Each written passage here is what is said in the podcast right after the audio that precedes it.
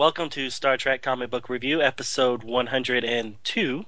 And uh, as we've done for the last couple of weeks, we're having a little special segment at the beginning talking about uh, the upcoming Star Trek movie. And today we're going to go over the nine minutes that came out before The Hobbit in IMAX, if you were lucky enough to see it. Which I hear some people had problems with that. Uh, not bitter, not bitter. No, So- not at all. With Get Ken- it out, boys. Get it out. That was Brian. He was with us last week, and he's uh, here again this week. Welcome, Brian. Yeah. Hello. It, it's, it seems like just a few minutes passed, but it's been a whole week. Right. I've missed Amazing. you. So uh, all three of us went and saw The Hobbit. All three of us went and saw it in IMAX and paid our Pay the uh, money. extra IMAX 3D money, and only one of us got to see the Star Trek uh, nine-minute preview. in the theater. Thanks for right. playing. yeah, we won't go into details, but basically Donovan and I got, uh, well, if I can use the word screwed. Brian, you're the man. So you're gonna have to carry this one for us because I only watched the uh, probably illegal copy that was floating around on the net for a little bit. Oh yeah, probably. It was probably illegal. It got yanked like two days later, and you could see the guy in front of the camera, you know, silhouetted like it was Mystery Science Theater 2000. Yes, exactly. That's, all I got to see, and then uh, Ken has only read about it. Well, it, actually, I did see the beginning of it. The the, the parts in the um, uh, with with Mickey, you know, in the uh, Doctor in Who. the hospital, Right. You know, from Doctor Who, right? So I saw that. I saw all that part when he first sees John Harrison. So I got that far. Then I had to get back to work, and I figured, hey, I'm going to see it for real. Why do I have to go back to this not that good uh, video? Boy, was I wrong. Darn it. So, uh, so anyway, so uh, Brian, since you saw it in its 3D IMAX glory, why don't you uh, tell us what your uh, thoughts were on the first nine minutes? And we're going to assume that everybody saw it, and if you didn't see it, then right. uh, Go- Spoiler go, alert. Go, go and see it. Yeah. We'll wait. Spoiler alert, because we're going to talk about things. You know, we're going to talk about the movie. So Yeah. um, I thought it was great. I mean, I was I was absolutely um, captivated, and I was like, "Oh, this is going to end in a few minutes, isn't it?" Um, and Yeah. and I knew, and I could tell, you could feel they're gonna. This is when it's going to end, and sure enough, then came the credits. Um, it was, um, you know, there were several segments of it. There was this strange parents with a sick kid segment in the beginning, um, and then we moved into a, a a story that I'm imagining is like, um, you know, a James Bond movie always starts off with an action sequence that really doesn't have a whole lot to do with the rest of the movie. Um, it may very well play into the the main plot, but I felt like when we got to the the crew, um, and we were seeing the little story that was playing out, that it was this sort of like contained story that I was watching.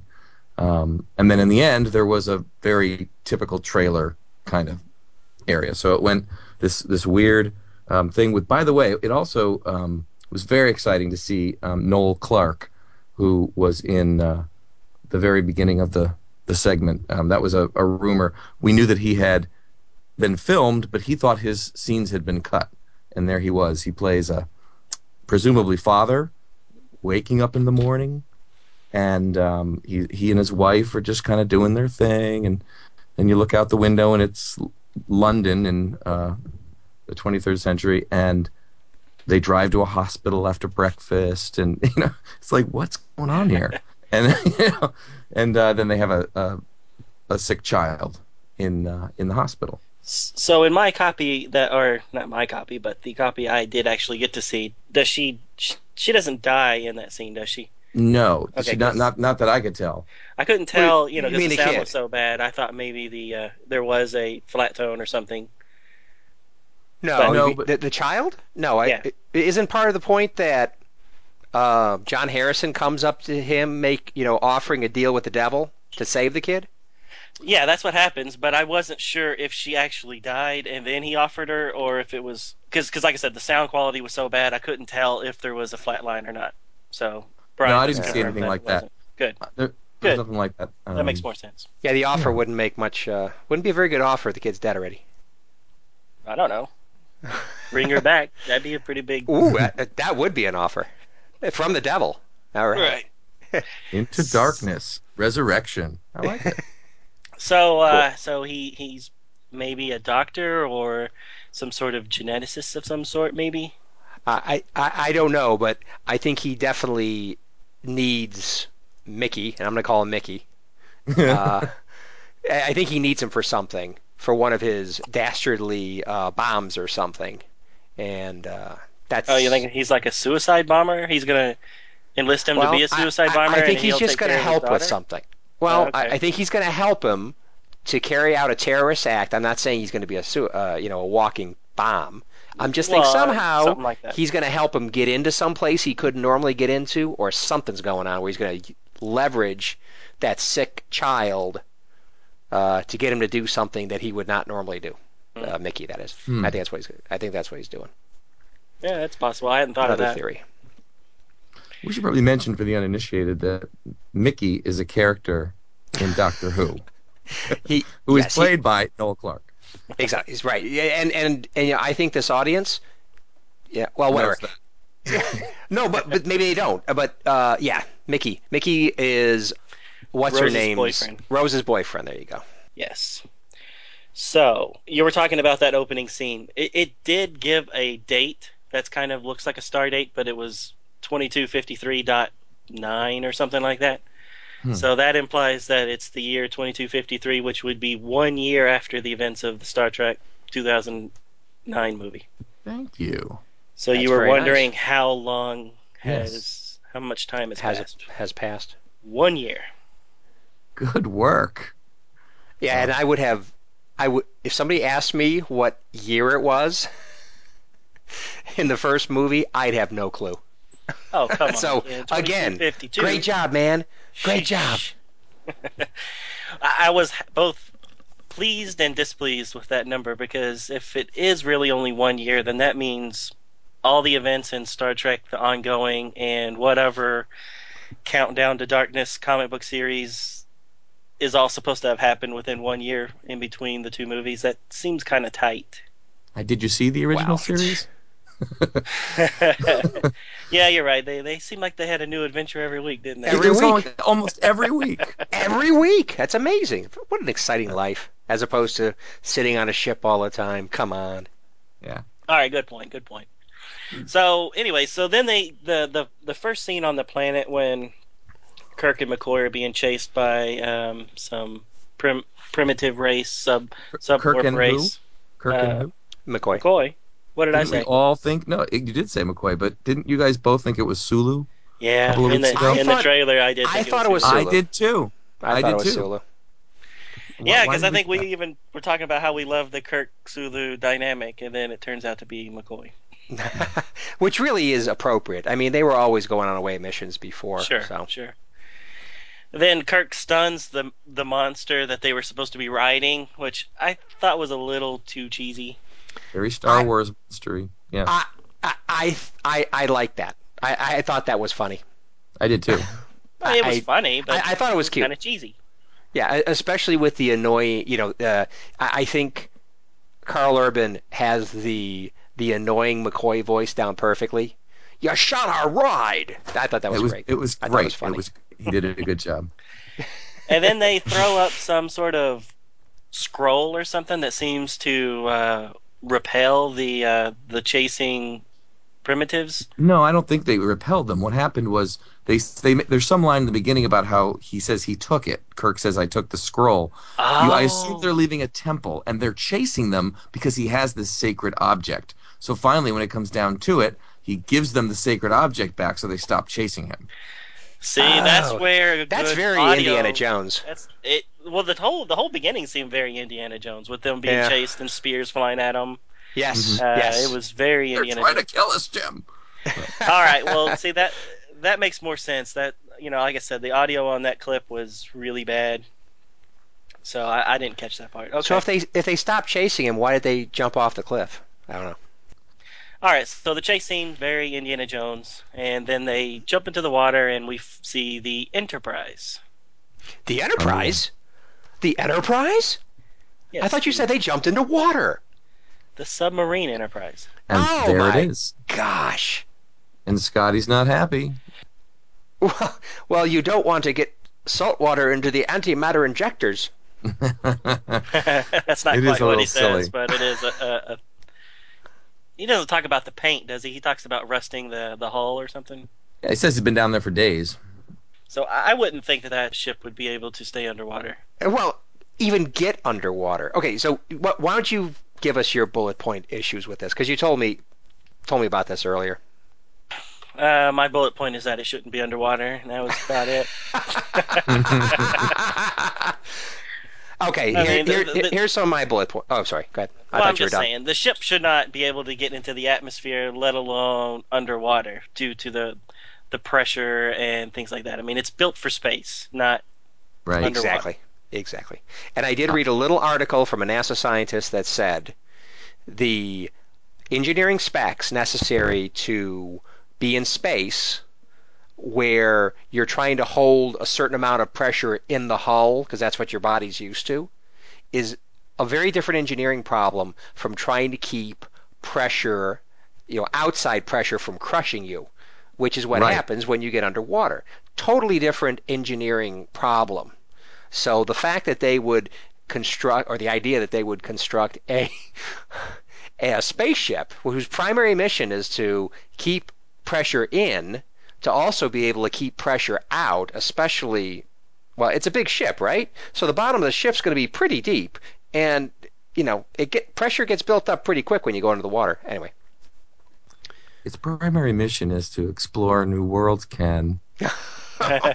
so that's why you can take this thing, which by the way is like uh it, it's at, it's like four times bigger than the original Enterprise from the TV show. By the way, right. this is Really? a big ship. Yeah, look at look at what the the blueprints of the new Enterprise versus the blueprints of the old Enterprise, and it's it's much much larger.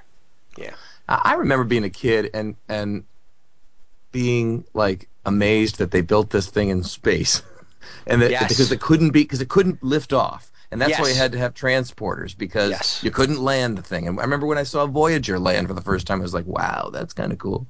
Um, the idea that the Enterprise can enter the atmosphere and go back um, into space, I don't know. I'm having a hard time with it. Oh, you Oh, are. I thought you liked it. I do. I think it's cool, but I, I Well- I'm having a hard time with the idea that it could Yeah. work. And and, Right. and and like in the first film, J.J. Abrams never allows little things like logic to stand in the way of coolness. Yeah, it's true. And I mean, and this is cool, but it's like ah, yes. I y'all- I just, my point is, I just, I just like the big fish outside that Scotty sees. There's, you know, yeah, out the view, at, out the view screen. He just looks is out the not, view It's not a window. It's supposed to be a view screen, and yet a giant fish swims next to it. oh, is this at the is this on the uh, bridge? Yeah, so they're Yeah, on the bridge, yeah. and they're on the bridge talking and they're trying to figure out, you know, the answer to the problem. And Scotty just looks over the view screen and there's this like massive whale-like fish that coming right at them. And he's like, ah, ah, ah, and then they just move on from there. Yeah, but but you kinda- do know from the first movie that that's glass. I mean, Right. that's not a view. Well, may- maybe they can overlay a view thing, but that's glass because remember it was cracking. right with the black You know. hole. Well, and there's Black that great scene thing. where they pull away from the bridge and and uh, go out uh, into space. Yeah. It's a really Right. good pull away. Yeah.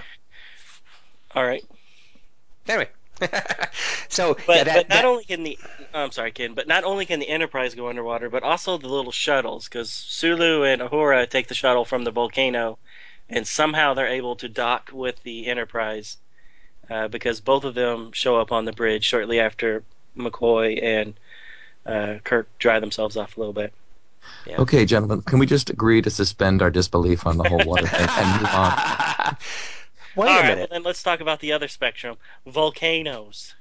Yeah, yeah. It also plays big into This- this. This scene where where Spock throws the ring into the fire. Yeah. so I, I didn't. I mean, the whole tongue-in-cheek thing about how he falls and yet conveniently lands on a little tile, uh, tiny island of uh, non-molten rock. Um, uh, that was all right. I didn't necessarily care the care for the throwaway line about somehow I'm alive. Somehow, Surprisingly. surprisingly. But uh, that part I actually liked. I liked the uh, him, you know, wanting to be left um, and Kirk wanting to save him. Okay, That- but what was the Christ imagery? Did you see the Christ imagery? He puts his hands out when he thinks he's going to die. Yeah, he was just getting ready. That's how you. That's how you die. You get you get ready to die. You do you, you do a Jesus impression. All right. Well, when that music swells up, that's that's what you have to do. Uh, what I don't like about that scene is why are they doing it? The Yeah. whole Prime Directive is to not interfere with other cultures. If this if this volcano was going to erupt and kill these inhabitants, uh, I've seen lots of Enterprise and lots of other episodes where you got to let it happen. That's what You you're let 'em supposed to fry? do. I, I think the Prime Directive is is more of a cultural thing to, to- that they wouldn't uh, upset their development. Yeah. Yeah. But if there's if 'Cause- there's going to be they're going to be wiped out and they can save them without them knowing Yeah. it, then I think Well, that's you don't know they're going to be wiped out. They might evolve into something that can withstand, you know, a uh, a, a, a, Oh, a black no, winter. they're- no. they're going I think- to fry. yeah, and, and and quite frankly, I think there's plenty of examples where the Enterprise, and whichever letters at the end of it, is going and saving planets from an asteroid impact or something. There was that episode of Deep Sp- uh, Next Generation, uh, Pen Pal, where there was Oh, a yeah. planet Yeah. that was going to be destroyed due to Yeah. tectonic eruptions, Mhm. and Data broke. the Data wants to save the kid. and he right. did, and he got reprimanded for it because Yep. Picard said they should have let him let let the whole civilization die. Yeah. Well, So I have well to okay. So so so the again. prime directive ends up being whatever the writers want it to be for that week. I mean, come on. That's really what it ends up. But what I being. think's funny is that in that in that little nine minutes, they remind you what the Prime Directive is. like a lot. They go into detail. So it's like, you're beating us over on what the what the Prime Directive is, yet you're not following it because you're saving these people that the planet doesn't. You know, the planet's doing what it's going to do, regardless. I, did- I didn't have that problem when I was watching it. I thought it was perfectly fine. They were saving the people, and I but I could see why they couldn't put the Enterprise in in view because that would you know if they were Okay. aware of technology. Yeah, and could, could I? Okay, so they do have sensors that they can see it in space. Is that the No. deal? no, no, there's absolutely no reason why it's in the water. Okay, because if they're hiding underneath the water, what's wrong with being in orbit? I don't know. Right. I, I mean, that's not you know explained. hide up there. And, and and apparently they explained why why Spock couldn't be beamed off of that rock or something. Well, because he's inside the Uh, volcano, and they yeah, the volcano. They can't get a fix on them. Oh oh, that's how they explained it. They couldn't get a fix on him. Okay, that And- that's little- BS. But okay, the little that's fine. tether that he was on on the shuttlecraft broke, and that's why the shuttlecraft had to go back without him. Okay, well I haven't seen all this part, but so thanks for letting me go. No, guys. Anyways, I think we've. I liked it. You know, I've been beating it up. I, I am a little disappointed in it. It seems a little too tongue in cheek, but you know, some of the best Star Trek is a little tongue in cheek, like you know, Star It- Trek Four and Star Trek Trouble with Tribbles and things like that. So I'm I'm willing to go f with it. Yeah, I loved And- it. I loved it. And can I just tell you, I, I'm not rubbing it in. This is just the truth. I loved watching Star Trek in 3D. I'm not a big 3D fan, but this was cool, Cool. and well done. Cool.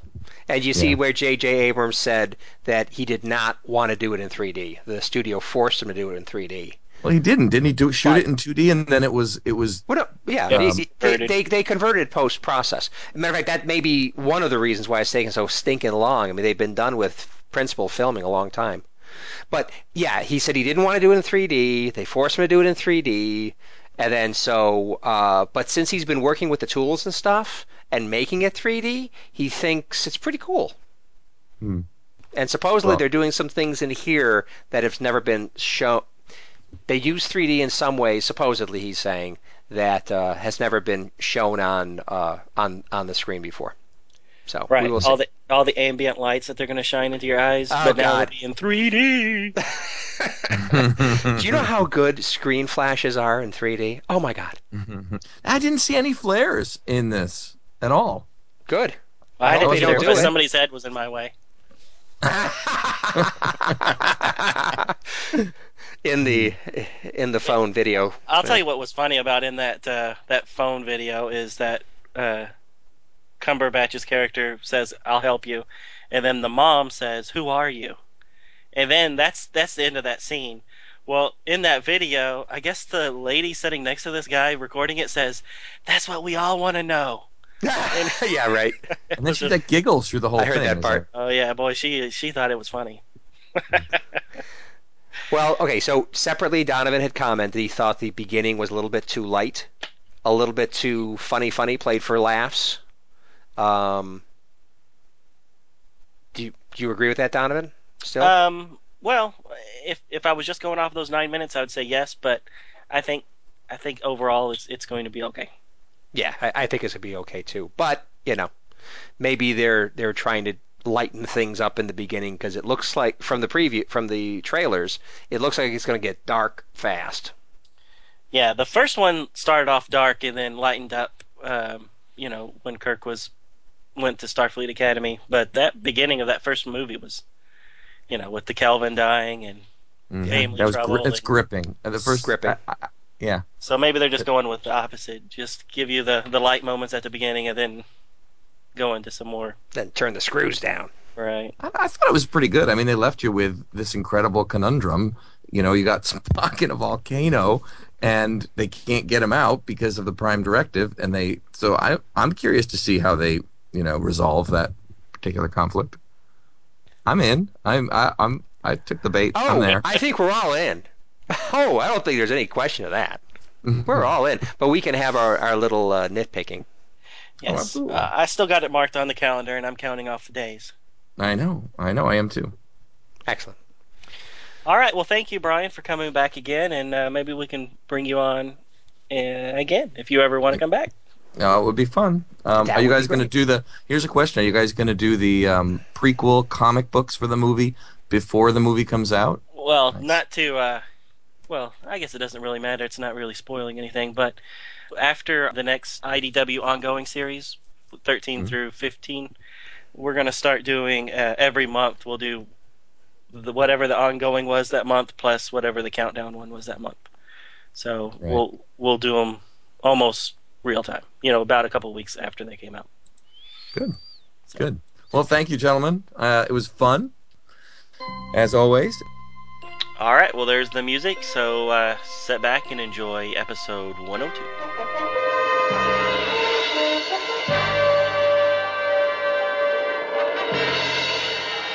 Welcome to Star Trek Comic Book Review. Our several year mission will be to boldly go where no podcast has gone before. We will be reviewing every Star Trek comic book ever published.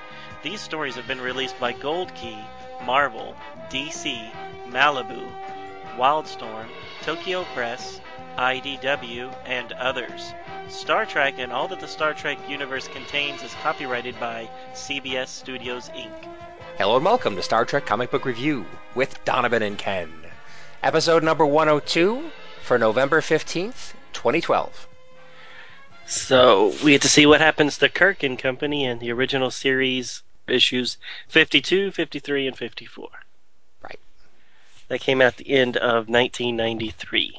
Yes. So back to Taz and um, looking forward to it. Yeah, yeah. You know, Howard Weinstein wrote two of these, but we have a guest writer for the first one, which is kind of an interesting, um, interesting choice of uh, writers. I thought. Yeah, I, I don't know her background, but anytime you have a female writer, that kind of, you know, it's it's a refreshing change. That's good. Right. So for for you guys that might not know, it's it was written by uh, Diane, Diane. Duane. Right. And she is a very well renowned Star Trek author. I'm surprised you Oh. don't know who she is. No, I'm surprised I don't. yeah. Yeah, I, just- I don't. Yeah, so she wrote uh, quite a few books. She wrote a um, what for a while was considered um, one of the best original series novels called uh, My Enemy, My Ally, which was kind of like a uh, origin story or a backstory of the Romulan Empire, Huh. which then spun off into a series of its own. Uh-huh. But then what happened was that the next generation eventually came out and kind of changed the origin of what she had as what the Romulan Empire is. So they're not Ah. considered canonical anymore, but they are still interesting books. So there's Oh, cool. there's five of that series. But she also wrote, you know, just quite a few original series stuff. She actually wrote a Next Generation episode, and she has written a DC Comics miniseries that we'll eventually get to called Ill Wind, which was a next generation miniseries. Cool. So she's a she's a pretty well well known author. Um, we'll see if this story holds up to her uh, normal caliber of stuff. Yes, we will. Uh, definitely, she does seem to know her Star Trek uh, as this short as this story uh, unfolds, uh, which is cool. And now I know why. She's had a lot of experience. Right. Okay, so let's start. I have the distinct honor of doing the synopsis for this one. So this is episode number 52. The title is Epic Proportions. Published date is September 1993. Writer Diane Duane, as we mentioned. Penciler is Rod Whigham. Inker is Arnie Starr. Colorist is Tom McCraw. Letterer Bob Pinaha. Editor Alan Gold. The cover presents Spock, Kirk, and McCoy standing in snow in their cold weather landing party coats. They are arrayed back to back, hands and fists raised in a defensive circle. Coming at them from every direction are a variety of huge creatures. Some look like a riff on T Rexes, and others look like huge insectoids. They are all different colors and moving in with malicious intent on our heroes. The catchphrase, a chilling first contact, is at the top of the cover. The story opens with a captain's log entry. The Enterprise has been sent to Theta Leonis to make first contact with a species called Atyansa. Yes, Atyansa. Previous survey teams described them as intelligent and peaceful. If true, Kirk says the mission should be a pleasure. On the bridge, McCoy, Kirk, and Spock are discussing the oddities of the mission. The discussion establishes that Theta, Theta Leonis is close to the Klingon Empire. The previous survey team reports the Atyansans ask for uh, Kirk, Spock, and McCoy by name to be the ones to make first official contact. How could they know them by name? They beam down to the planet to find out. After beam down, near a city, they walk towards it and are welcomed by four red skinned Atyansan females. They look very excited and say odd things like, They are here! At last! They're back! They all look young and fit and blessed with two pairs of arms. So, four arms. Massage possibilities are intriguing. Spock comes to the conclusion they are young and asks to be taken to their parents. The young ladies take them to Laganda, who is the chief of their tribe. When they meet the female chief, she seems surprised and says she did not think it was today that the space people came. Later, the three are seated at a table while Laganda is using her four hands to bring them chalices and a drink. Kirk attempts to introduce himself, but Laganda cuts in and says he is Captain James T. Kirk, and next to him, Mr. Spock, and finally, McCoy. Of the complaints. McCoy objects. Laganda says before they go off questing, she wants to introduce them to a glass of Grinch. Since they are meeting for the first time, Kirk asks how she knows their names. Surprised, Laganda replies that she can read, can't she? She shows them some scrolls that indeed shows the three of them with a Atyansan. The four of them are hiking with long staffs and long hair.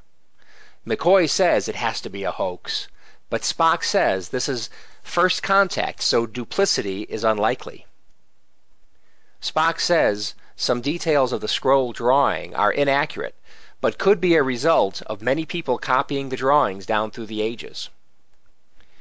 The Atyansan with the, them in the picture enters the room. He is Lagonda's son, Maresh, who will accompany them as he did a thousand years ago. Maresh greets them and immediately says it is time to be off. The creature of the mountain is waiting. McCoy asks what is he talking about? Maresh takes a healthy swig of the Garesh, while Lagonda explains they must do whatever they can do to reach the creature.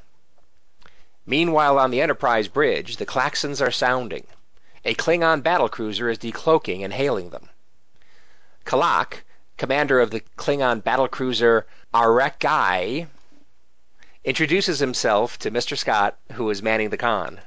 Scotty introduces himself, then K'lak gets all chest thumping Klingon and tells Scotty that he and the Enterprise need to vacate the system immediately or there will be trouble. Scotty stands his ground and reminds K'lak that for the next 13 years this is open space and not yet Klingon space, so they can stay in this area as long as they please.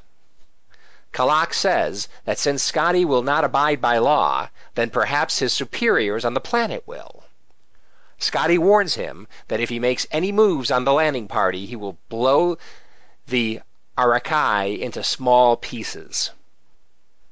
Angry at being so coldly and efficiently threatened, K'lak can only shake his fists and say a few words in Klingon before he terminates the connection. Uhura reminds Scotty the landing party is unarmed, as per the Prime Directive. Scotty says he has to find a way to protect them from the Klingons. He says if there is any way to prevent the Klingons from beaming down.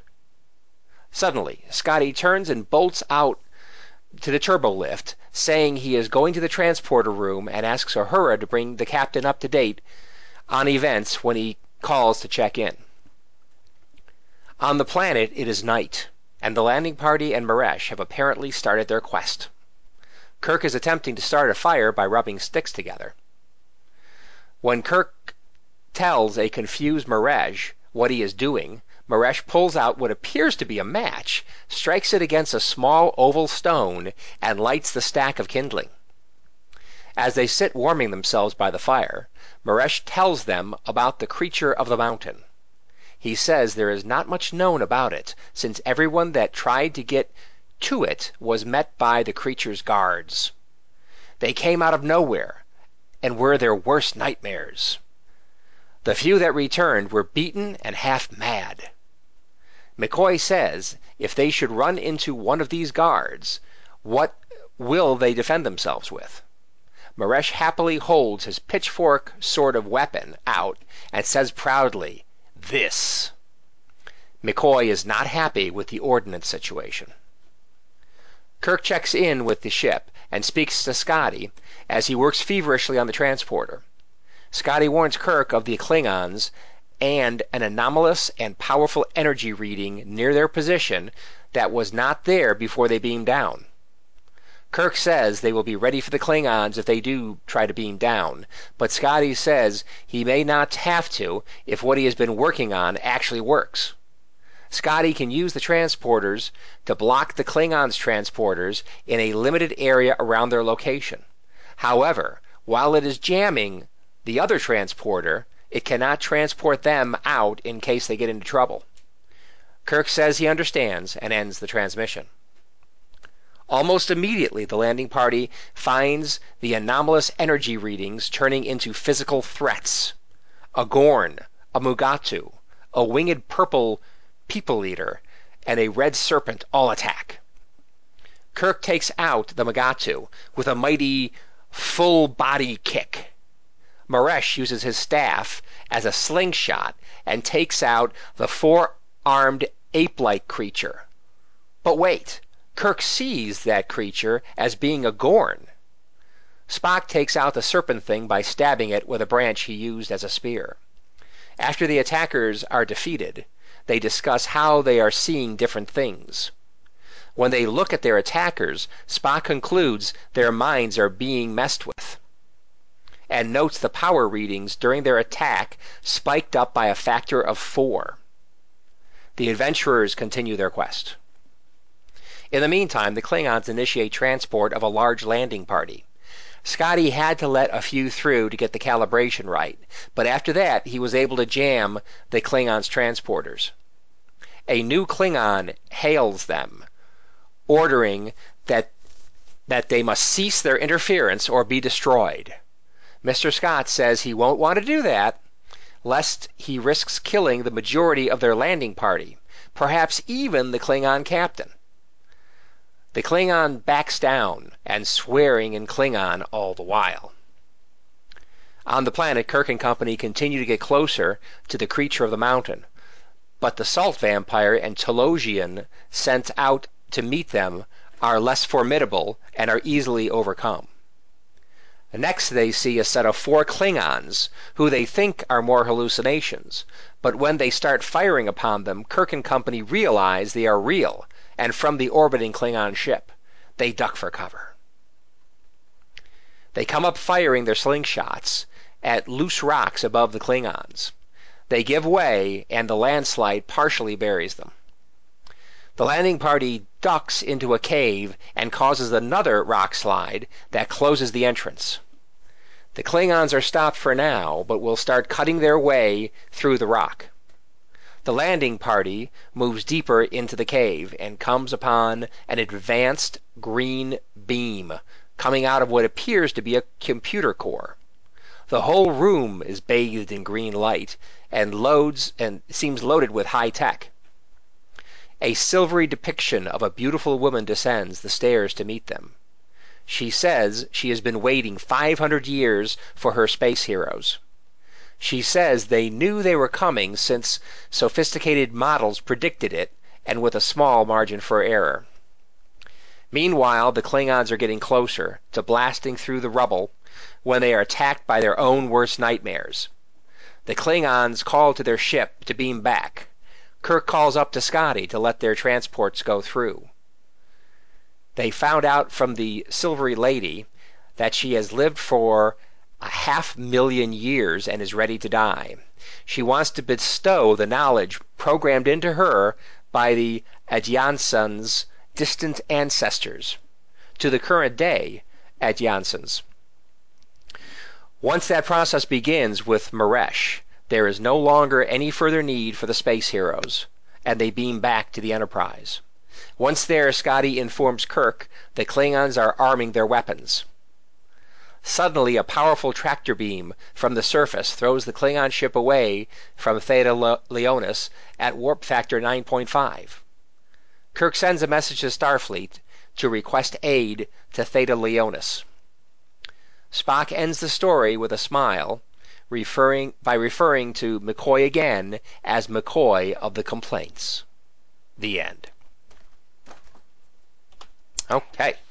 McCoy of the complaints. McCoy of the complaints. So at least that's one thing they got right.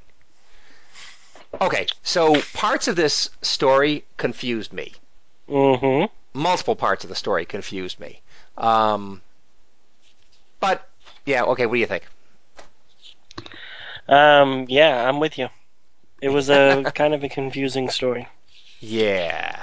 So I, I'm pretty sure I don't think I read it wrong, but I thought they said something like they had that the that the terrific three had come to them like a thousand years ago or something. Yep. And then it sounds like this this the the computer program Silver Lady or whatever uh, is saying they predicted their arrival. So they Right. predicted their arrival a thousand years in the future, and you know started like drawing pictures and stuff, scrolls. Yeah, see, I wasn't quite sure if if it was like a time paradox type thing where because it happened now, she was able to send something to her past self and then Oh. it became kind of a legend or Uh-huh. if she really just predicted it back, way back then and it kind of started as a uh, you know, a legend with these people. Right. But uh, however it happened, it was definitely you know it was always you know some kind of a legend. I mean, even when it, I mean, even to the point where they knew exactly which kid was going to be the one that takes him up there and leave his family and all that stuff. So Yeah, and and, and they predicted their exact names. right, which I mean, which she makes calls him James T. Kirk, right? Yeah yeah, and McCoy of complaints. Th- That's why I thought. That's why I kept thinking that maybe somehow this computer program or whatever she was Yeah. sent information back in time to herself in the past to Right. start the legend, but it- Right. it, it doesn't make sense why That's all that. conjecture. They said nothing about that. No, it doesn't. Although that would explain some things better.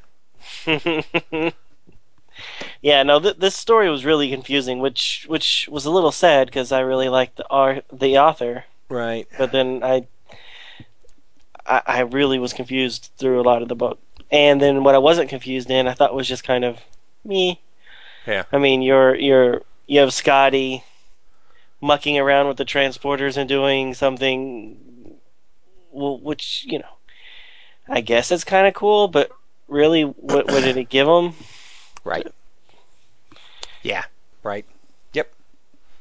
Uh, another thing that's confusing to me is they said the the Atyansans are technologically equivalent to the 16, to 16th century Earth. So it's Mhm. like if it's 16th century Earth, why eh, they are obviously far away from warp drive capable, right? Right. So why are they making first contact? Well, I, I mean- think they they reached out to the Federation, right? Well, okay, so there was a survey party down there before. And and so so they were concealing themselves so they didn't they, they had makeup on or they, they were had some kind of invisibility uh, shield or something that they were looking at them from afar Right. or like, something like that. Sure. And somehow they came into contact and then they knew they were of the space people. That's that's what happened. Well, I think you'd be willing. You might be willing to risk it if if the people you're watching say, "Oh yeah, hey, uh, when's Captain Kirk and the Ah. Enterprise and everybody coming out here knows." And they know so much detail, yeah, yeah, yeah. Well, But you think be, that'd that be the only thing that makes sense. right? You think that the oh, the survey mission or whatever would have known, would have asked a few more questions Right. instead of just sending Kirk there to figure it out, Yeah, they, they do seem like they're very their their report is rather thin. right? But yeah, Uh, another thing is, supposedly Kirk and company were sent down there to make quote first contact, but well, what what about the survey team? I mean, it wasn't that first contact, or that's not first official contact. well, it is first official contact, but they it's not the. I don't know, man. I don't know either.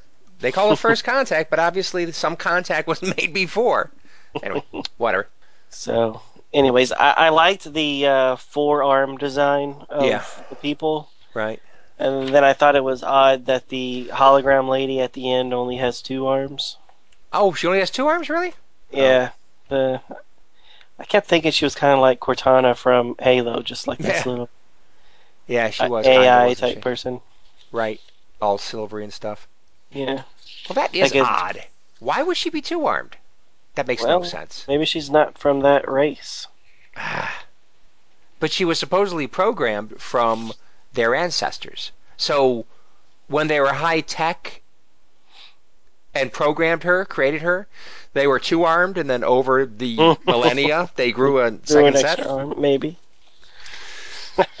Interesting. Okay. Fine. Yeah. Eh, and then what was with the the slingshot? I thought it was kind of kind of uh you know why they spent so much time on making a slingshot and using the slingshot just all that part was just kind of boring. Oh, I mean when they were fighting with the slingshots against Well, the creatures and stuff, or what? Yeah, the, there was a few scenes earlier where where he's using the slingshot and they're like, "Oh boy, I sure do wish you could show us how to yeah, use that." McCoy in particular said that. Yeah. And then they all had them by the time the Klingons came, which was Right. interesting. They're very quick at making those Yeah, well, and learning how to use them. it's a slingshot. It's everybody who's played Angry Birds knows how to use it. this was. Oh, do, do they have Angry Birds in uh, on the uh, well, so on the tricorders or something? I don't know. Yeah, sure. It's the 24th century, so you think they would have everything we have, right? Ah, There you go. There you go. All right. All right. Anyways, Uh, my only last comment is it was handy how they used the Prime Directive to do just about anything you want. So the reason the landing party it has no phasers is because of the Prime Directive. right? Okay. Okay. How many times have they gone down to planets? Um, but like in Return of the Archons, and they had phasers. You know, it's like, you know, I, I just I just think it's kind of weak when they pull something like that out. Okay, here's the Prime Directive, and it's going to explain why they're not armed. All right, great. Right. Yeah, no, I, I. And why don't they have any provisions either? I mean, if, if he really thought he was going to stay on there for Right. overnight, you, you think that he was at you know had had somebody beam him down something if Right. if if he didn't already have it in his pockets. And are- And as soon as you find out there's Klingons around, and before you went ahead and mucked around with the transporter, why don't you beam them some phasers? Just beam it down. right. You know, i i unless the, unless the BS about the Prime Directive, you know, prevented them from protecting themselves, which is like, I'm sorry, that doesn't make that sense. doesn't make sense. Does not make sense. Anyway, whatever. Yeah. So, anyways, uh, my last comment was I kind of liked how the um, the natives their their necklace kind of looked like a Starfleet swoosh, Oh yeah, right. Yeah, I saw that. which would which would make sense if that was part of their legend that these exactly. Part of the mythology. right. Right. So I thought that was kind of cool, Yeah, that was. I like that. a subtle little nod. Right. And then if anytime you see a Mugatu and a Gorn, even if it's a even if it's an illusion, is pretty cool. Yeah. Boy, Kirk sure did take off that ape pretty easy, huh? So full body uh, kick to the throat, to the chin, whatever, and you're that's so that must be the uh, weak spot for the Megatus. Yeah, now I can't remember. Is it their horn that's really poisonous or their bite? It's their bite. Yeah, that's what I thought. I'm pretty sure it was the bite. Yeah, I thought so too. All right. You want to go on to the next one? Please, let's. All right. So this was original series issue number 53. Came out October 1993. Howard Weinstein is back as writer. Penciler is Rod Whigham. Uh, Arnie Starr inker. Richard Starkings is the letterer. Matt Webb colorist, and Alan Gold is the editor. This one is entitled Time Crime Part 1. So the cover is a visual puzzle like the ones we used to play back when we were kids, you know, like in the Highlights magazine or whatever. Uh, the directions on the cover say, What's wrong with this timeline? But it should actually read, What is wrong with this picture?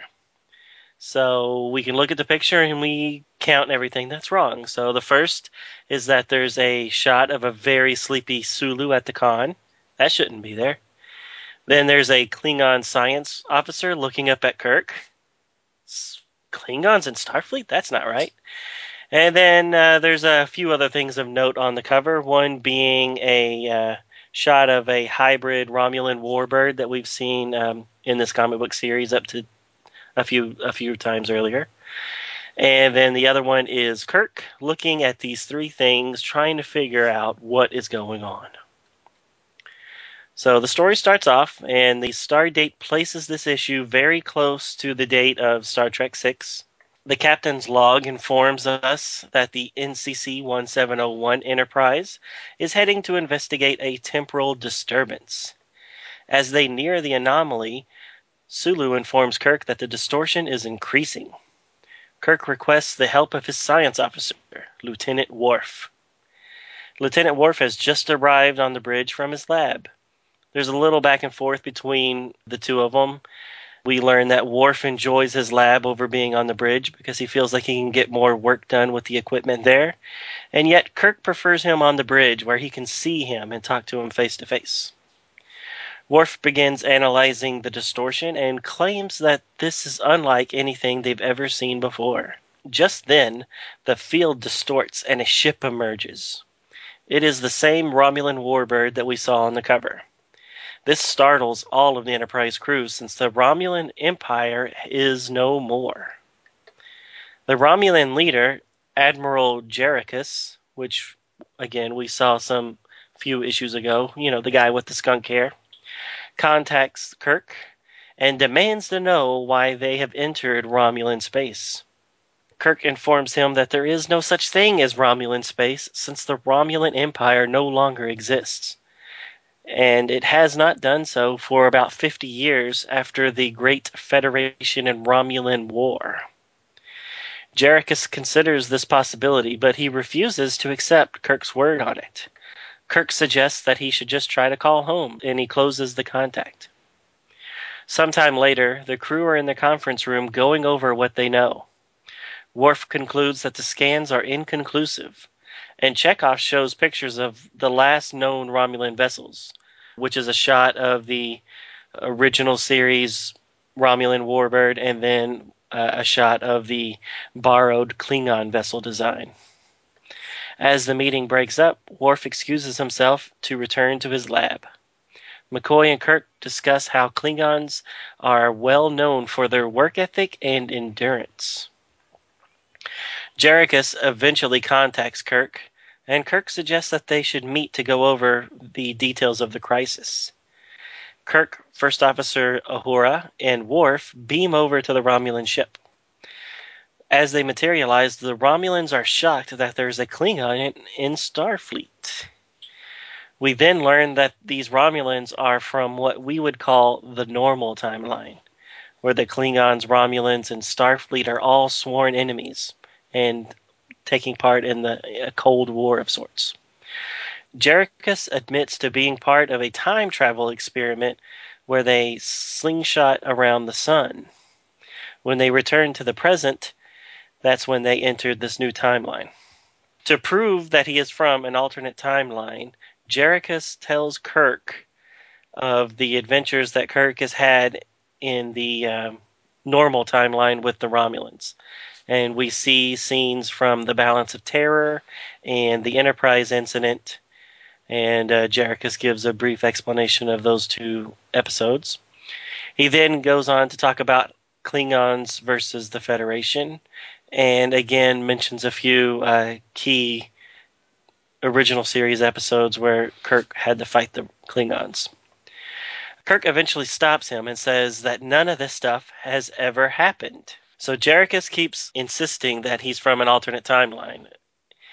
And then eventually he gets very angry and he accuses Kirk and the Federation of somehow going back in time to obliterate the Romulan Empire. Worf suggests that this is a possibility and they should depart to further investigate. Back on the Enterprise, Kirk contacts the Federation president at Starfleet headquarters in Paris. He informs Kirk that the Enterprise is to escort the Romulans to Earth to further the investigation. Somewhere in, within Starfleet Academy, Lieutenant Saavik and Spock are discussing the crisis. Saavik suggests that it might be a ploy of the Romulans. Spock states that there's only one way for them to know for sure to consult the Guardian of Forever. Saavik states that the space around the Guardian should not have been affected by any of these time distortions. Sometime later, after the Enterprise and Jerichus have arrived to Earth, Spock addresses a large gathering of officials and he lays out his plan. Jerichus at first objects but eventually he relents on the condition that he is allowed to travel with them to the Guardian. The president refuses Jerichus's request, uh, but does state that there will be no secrets between them. Jerichus relents and says that he will hold him to his word. Only the Enterprise will travel to the Guardian and then return with any information that they had obtained. So we're now en route to the classified planet. Kirk contacts the lead scientist assigned to the Guardian it's a young man named David Marcus. David says that he's looking forward to seeing his father and to make up for lost time. To be continued. Uh-huh. Well, what'd you think? I like it. It's good. I like the uh, Guardian of Forever, and you know, uh, alternate timelines are interesting. I don't time wise, I don't know what Worf is doing there. Is that supposed to be Worf's father or something? Uh, it would be Worf's grandfather, the one Grandfather, that's the okay. arbiter in uh, Star Trek Six. Hmm. Okay. Okay. So what's Worf's first name? If that's his family name. Uh, Or do Klingons well, have- Wo- Worf's Worf's name is Worf, son of Mogh. Okay, so they Uh, just have his one. father's name is Mogh, son of Worf, and Worf's grandfather's name is uh, Worf, some son of somebody else. Oh, okay. Okay. So they only have first names. Okay. Yeah, Yeah. Well, they they they always tend to have first names, but I or one name. You know, whenever you run into a Klingon, I just, you know. thought they just Yeah. used that one. Uh, but just, okay, yeah, it's kind of like the Vikings. You know, I think Yeah, the Vikings yeah, used to only have one name, and then their last name was whoever their father's son. right, yeah, which turned eventually into surnames. Okay, interesting. Okay, yeah, so you know, cool to see a Worf in the episode. Uh, at first, when I saw Worf, it was uh, it was like, hey, there's Worf, or there's a Klingon that kind of looks like Worf, and then I found out it was a Worf, and then uh, and then the fact that he actually replaced Spock was like, oh, whoa, what, what, what happened to Spock? So Right. uh, it's like, oh, interesting, different uh, timeline. Interesting. Yeah, Interesting. I, I thought it was interesting on how they, they, you know, I thought they did it subtly enough about, you know, introducing all the little things that are, are different, right. you know, because they don't come out and say that it's not the Enterprise A, but if you look at the ship, you can tell that it's it's the original Enterprise. Yeah. It just it just says 1701 the whole. There's no dash A. That means that, you know, the events of Star Trek 3 didn't happen Right. which you know is evident that David's still alive and Right. that they wouldn't have been at war with the Klingons during the Star Trek three timeline. Exactly. So, So a lot get- of yeah. I thought that was awesome. Just it's it's there, but it's subtle enough and it's not beating you over the head with it. Right. But Yeah, what I but- didn't like about that was that they then beat you over the head with all these unnecessary flashbacks of episodes from Oh, that. series. Right. They didn't really add anything to the story. I mean, you either already know those stories or you don't. They they don't really mean anything here. Right. Right.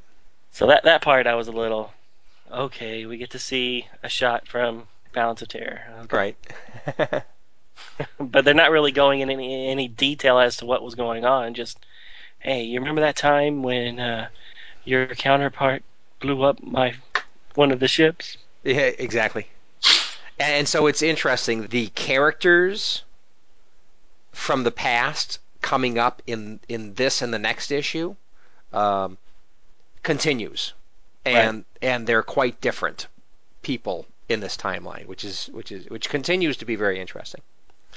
Right. So yeah, all right. So maybe maybe we need to talk about that in the next issue because Let's. maybe there is a reason why they were showing those flashbacks and and I just didn't catch it at first. Oh well, We'll talk about it in a second. Okay. Yeah, the, the bottom of the Enterprise saucer section was yellow on a particular panel. I didn't quite know why. Maybe it was reflected light. Maybe it was a uh, maybe it was a uh, inking error. I don't know, but uh, you remember what page? well, uh, yeah, it, definitely. There's another spot where the top of the Enterprise has a yellow like stain on it, and maybe that's just supposed to be light shining on it, and that's on page six, where the top of the Enterprise has yeah, like yellow light, and but there's one where the whole bottom is very yellow, Right.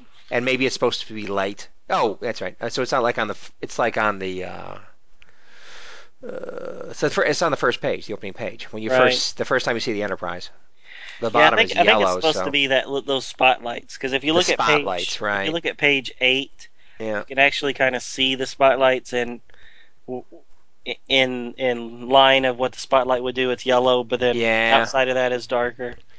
yeah. It, it looks like a dog peed on the Enterprise, but yeah, yeah, yeah. I guess so. Actually, you know what's funny is that I have a um, Wrath of Khan um, Enterprise. Uh, I guess it's a toy. It's one of those art asylum ones. Okay. Oh, those are and nice. the nacelles, for some reason, have turned yellow. Oh, really? Oh, that's too bad. Yeah, like the the plastic for the nacelles in it, and it kind of looks like that. It's just this sickly yellow looking, Oh, which is little- really disappointing. It's just the nacelles. oh, hmm. That's too bad. Yeah, and it's always been in a box or it's been up in you know in my shelf. It's never Hmm. been peed on by a dog. right. Oh, that's too bad. so, anyways, It's worth less now. Oh well. So okay, so we find out that the old stellar breakaway trick hmm was used for the uh, traveling between dimensions. Very interesting. I don't think that's what they said. I think they did. Where did Yeah. you see So that? Jerichus, Jericho said that. He said that he was doing time travel experiments, and then when he came back to the present, the time had changed. I don't think he went to a different dimension. Well, it depends how you want to talk about it, but um, uh, he definitely said the stellar breakaway. Right. So you know the same kind of thing he used. Uh, Star Trek Star. Trek three, Four. four, coming back to save the whales. Mhm. So uh, yeah, so I just thought it was interesting how how they're re-dredging up the uh, you know the slingshot around a, a star to go back in time. Sure, but but I mean, what what I don't understand and why nobody's asked is, you know, where did you go back in time to, and wh- why do you think that you're not the cause of this instead of, you know, you went back in time or forward in time, who knows what you did, Well, you came back in time, and now you're suddenly surprised that the timeline's different.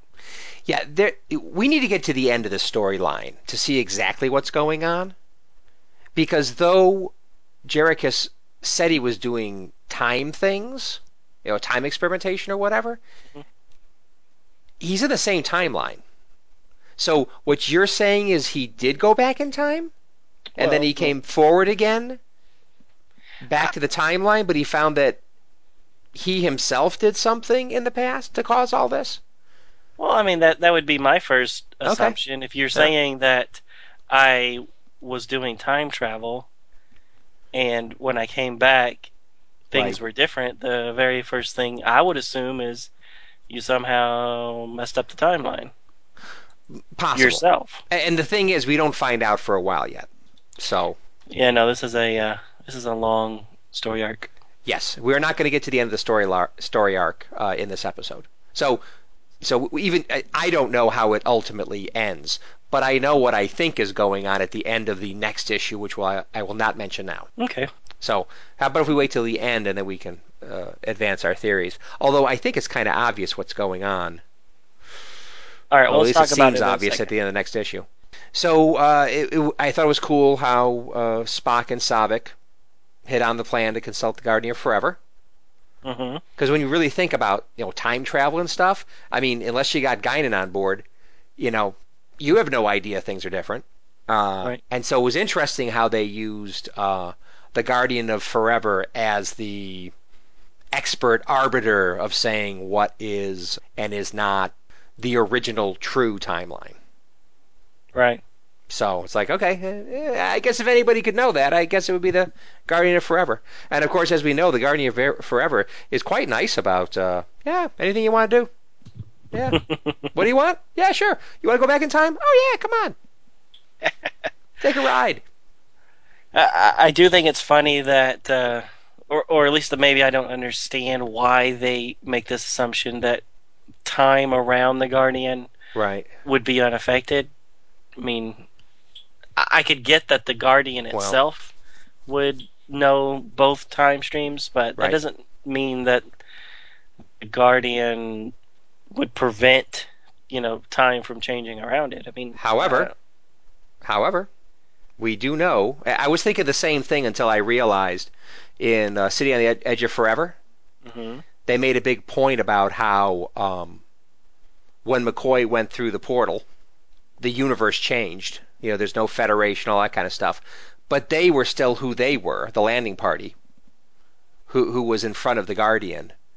So I think they made a point about the fact that oh, okay. you know they weren't changed, but the rest of the you know the rest of the galaxy was, Mm. or at least the Alpha Quadrant.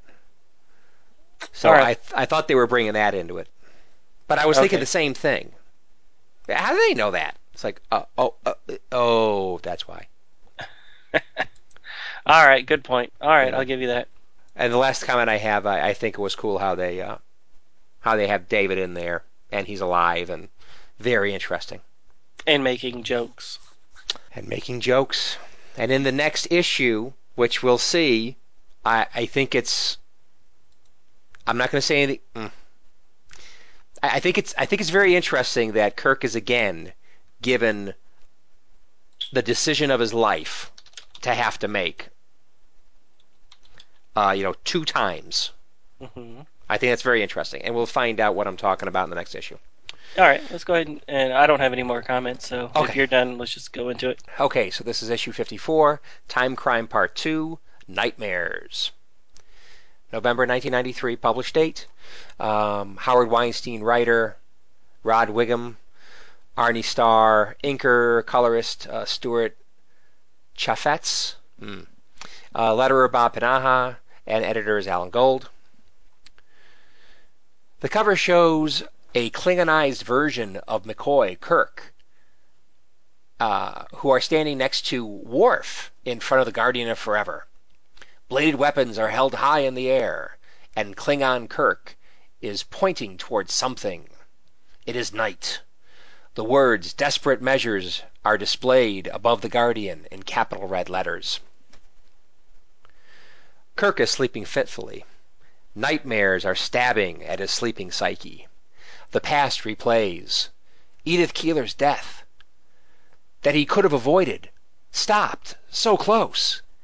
He stopped McCoy too. To save so many.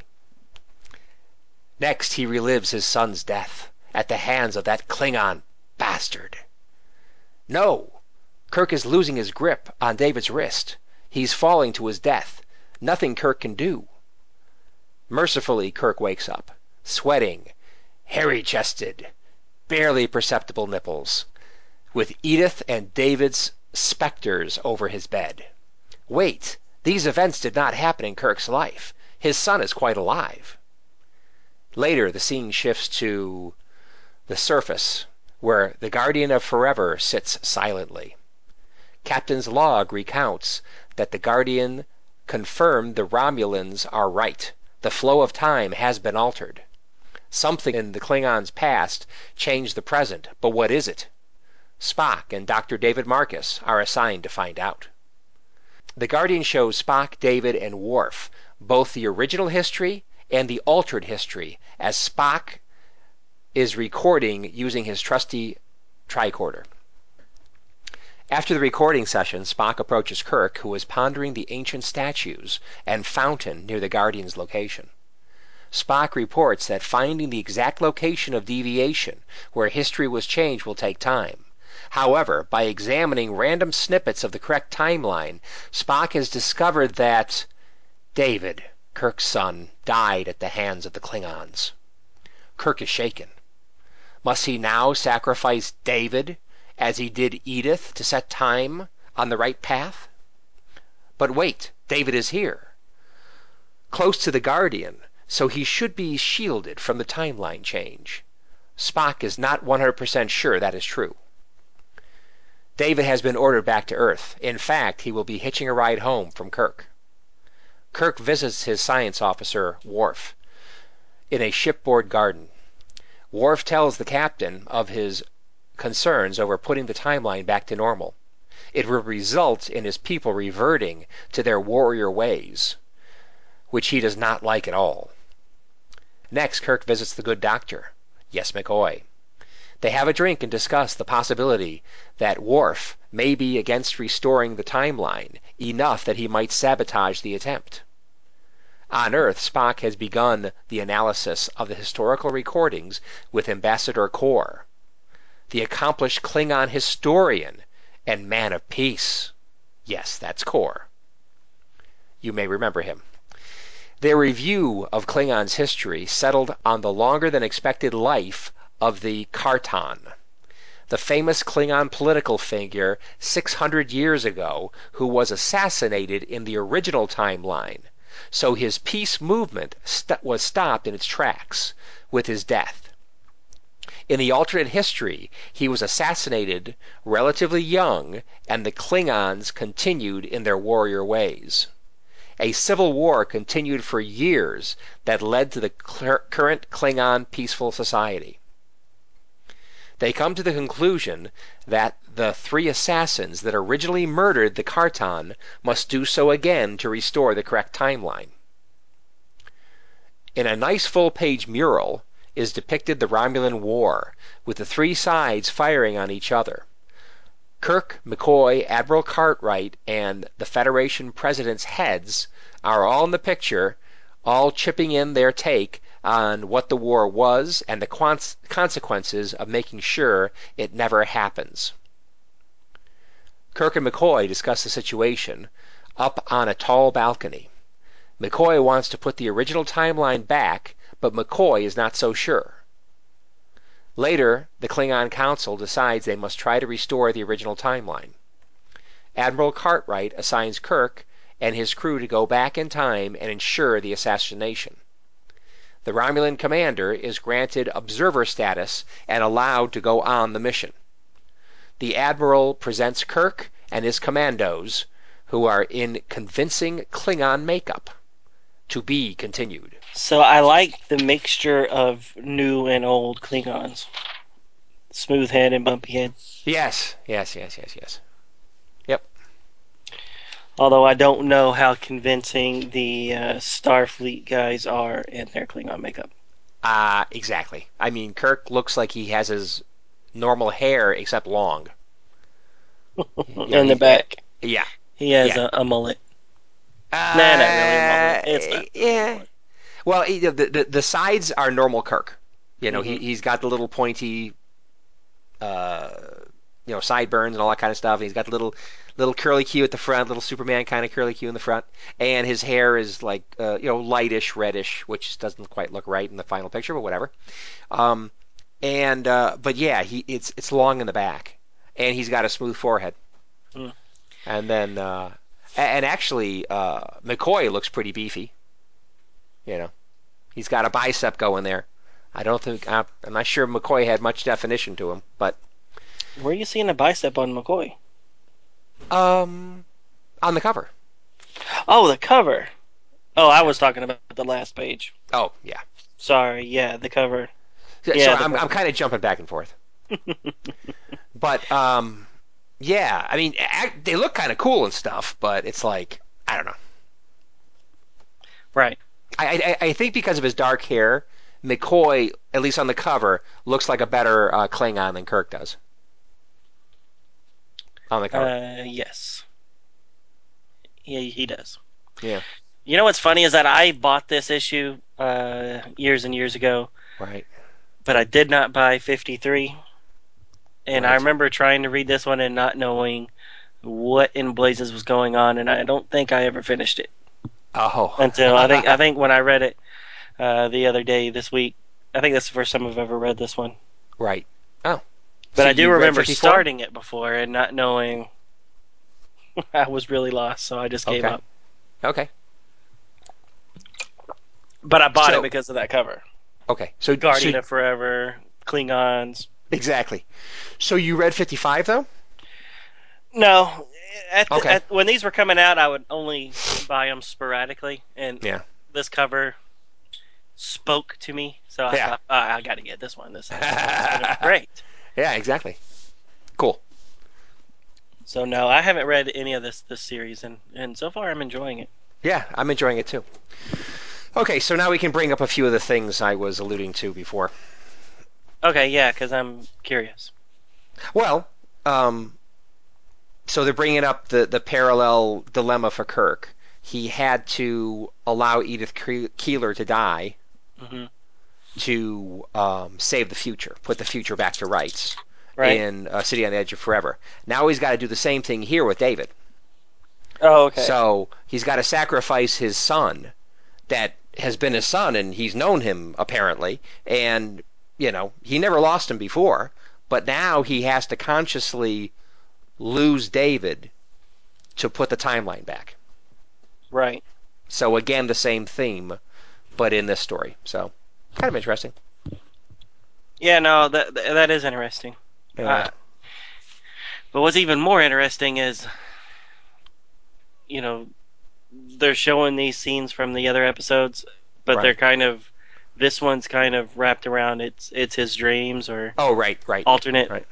history memories. I, I Right. don't know really know what it's supposed to be, but I'm wondering if that's what those those shots last ep- issue was supposed to be.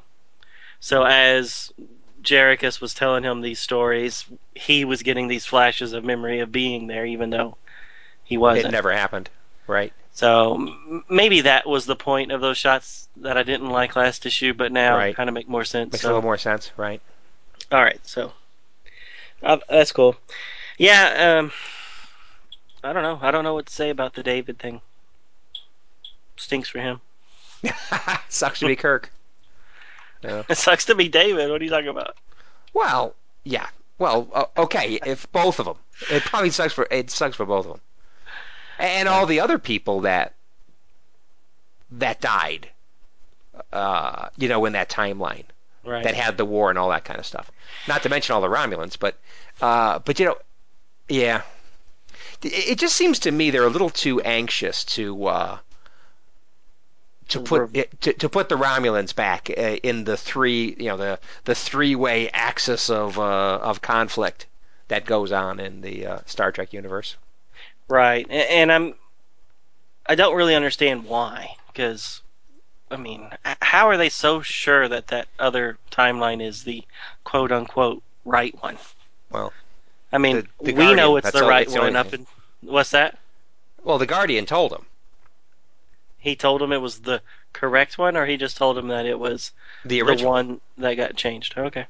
Well, well, yeah. I mean, as long as you buy what the what the Guardian is telling you, and you have no reason not to. Um, plus, it corroborates what Jerichus was saying. So, Right.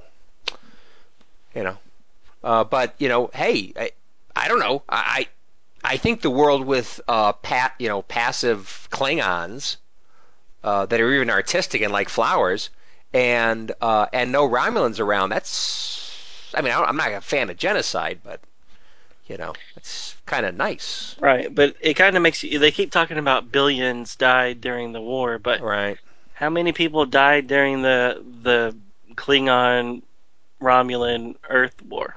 Yeah, yeah, or, or all the skirmishes that happened since. Exactly. Um, yeah, and, and plus, and something that really bugs me is there. Okay, so there's no Romulan Empire. Okay, are there are there no Romulans?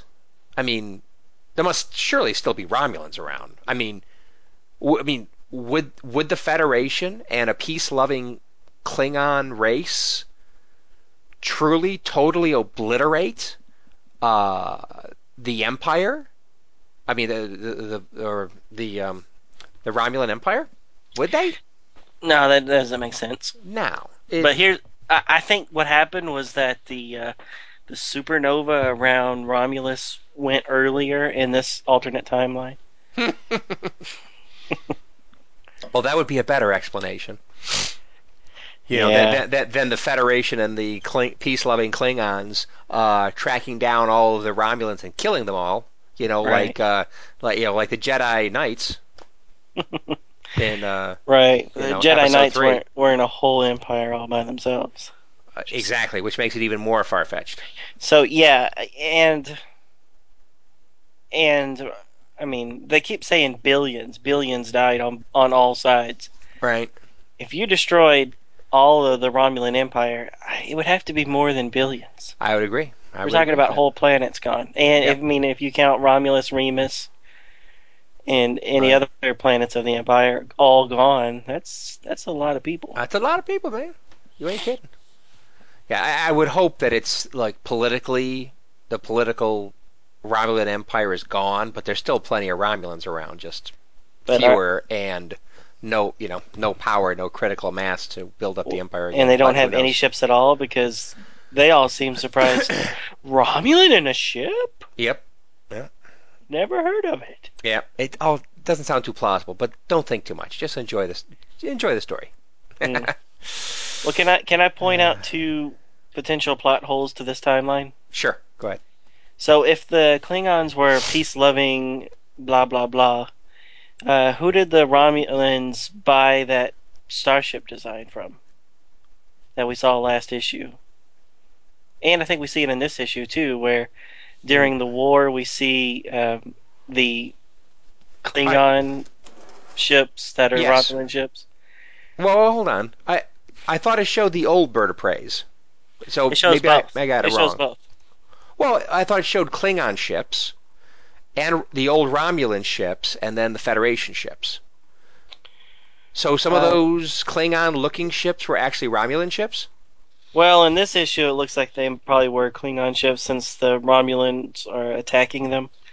But Oh. in last issue, when when Chekov was like, "This is the last time, the last time we saw a Romulan vessel," and it was a shot of the traditional and of the uh, repainted Klingon one.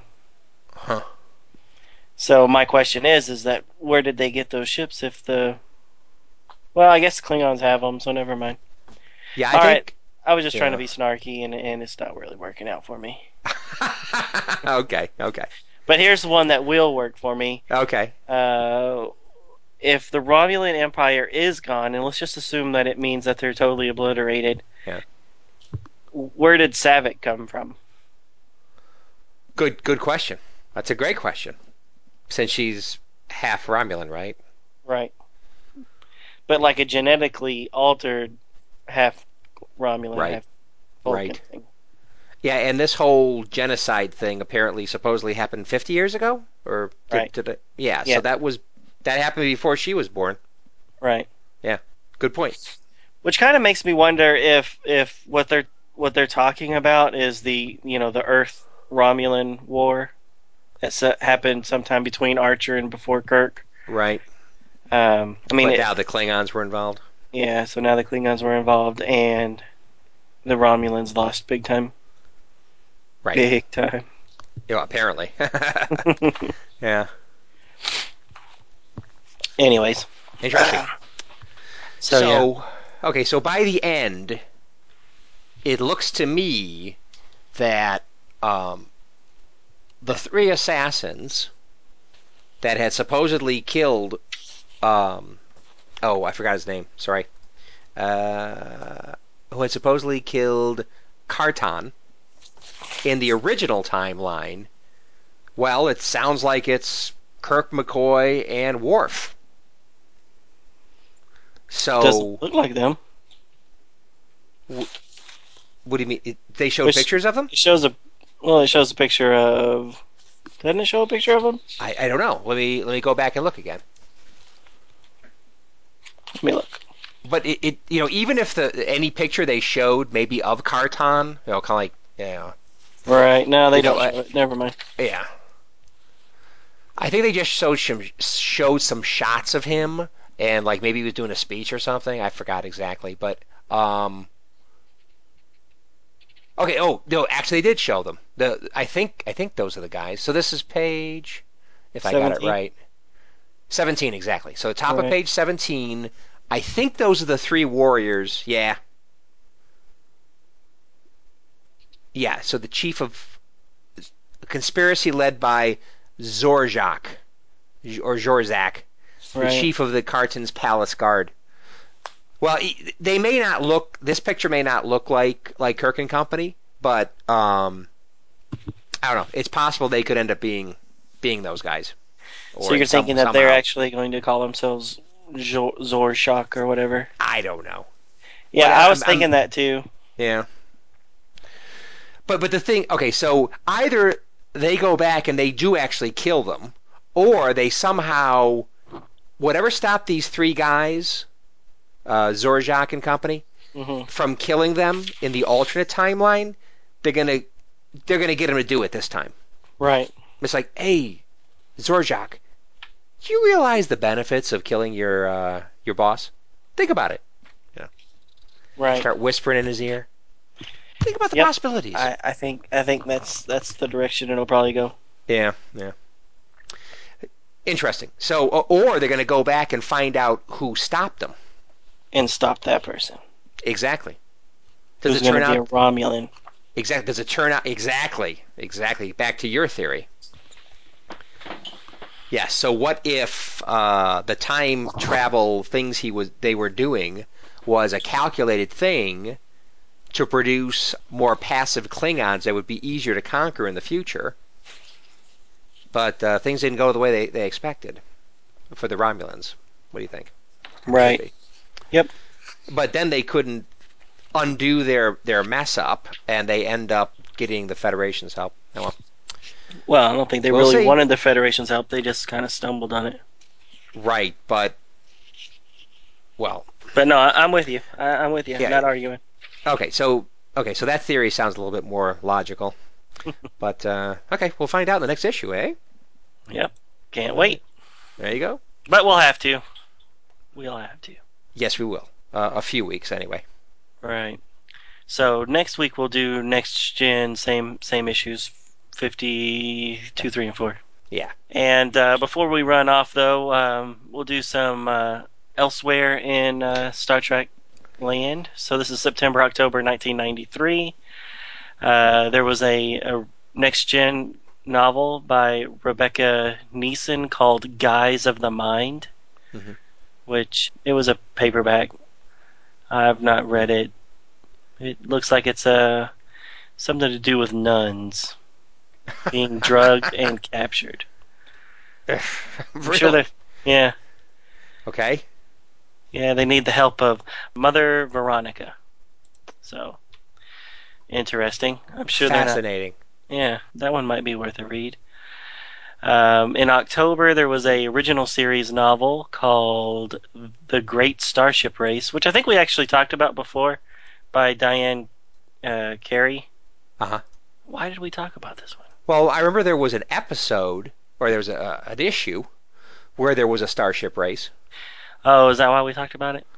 Well, if we talked about the novel, I would guess that would that has the same theme Right. or similar Right. theme. Yeah, so it was written by Diane Carey. Uh-huh. Oh, I know why we did because we Why? we covered this timeline already uh, when we did um, Deep Space Nine Oh, because we Oh, did we these did. three issues of Deep Space Nine. right. Okay. That's why. So all right, well then we're good. We we covered it back in issue number seven. If you want to know what happened these three months, uh, you know, go go dig up the old episode. okay. Okay, that sounds good. Uh, I'm cutting it short. Let's go home. Okay, sounds good. All right. So until next week, we'll talk to you guys later. Thanks for joining us on the review. Later. Thank you for listening to Star Trek Comic Book Review. All Star Trek stories and characters are copyrighted CBS Studios Incorporated. All music, stories, and characters discussed are for entertainment purposes only. You can email us at startcomicbookreview at gmail.com. Visit us at our website, www.stcomicbookreview.com. Subscribe to us via iTunes or friend us on Facebook at first name ST Comic, second name Book Review. See you next time on Star Trek Comic Book Review. Let's get the hell out of here.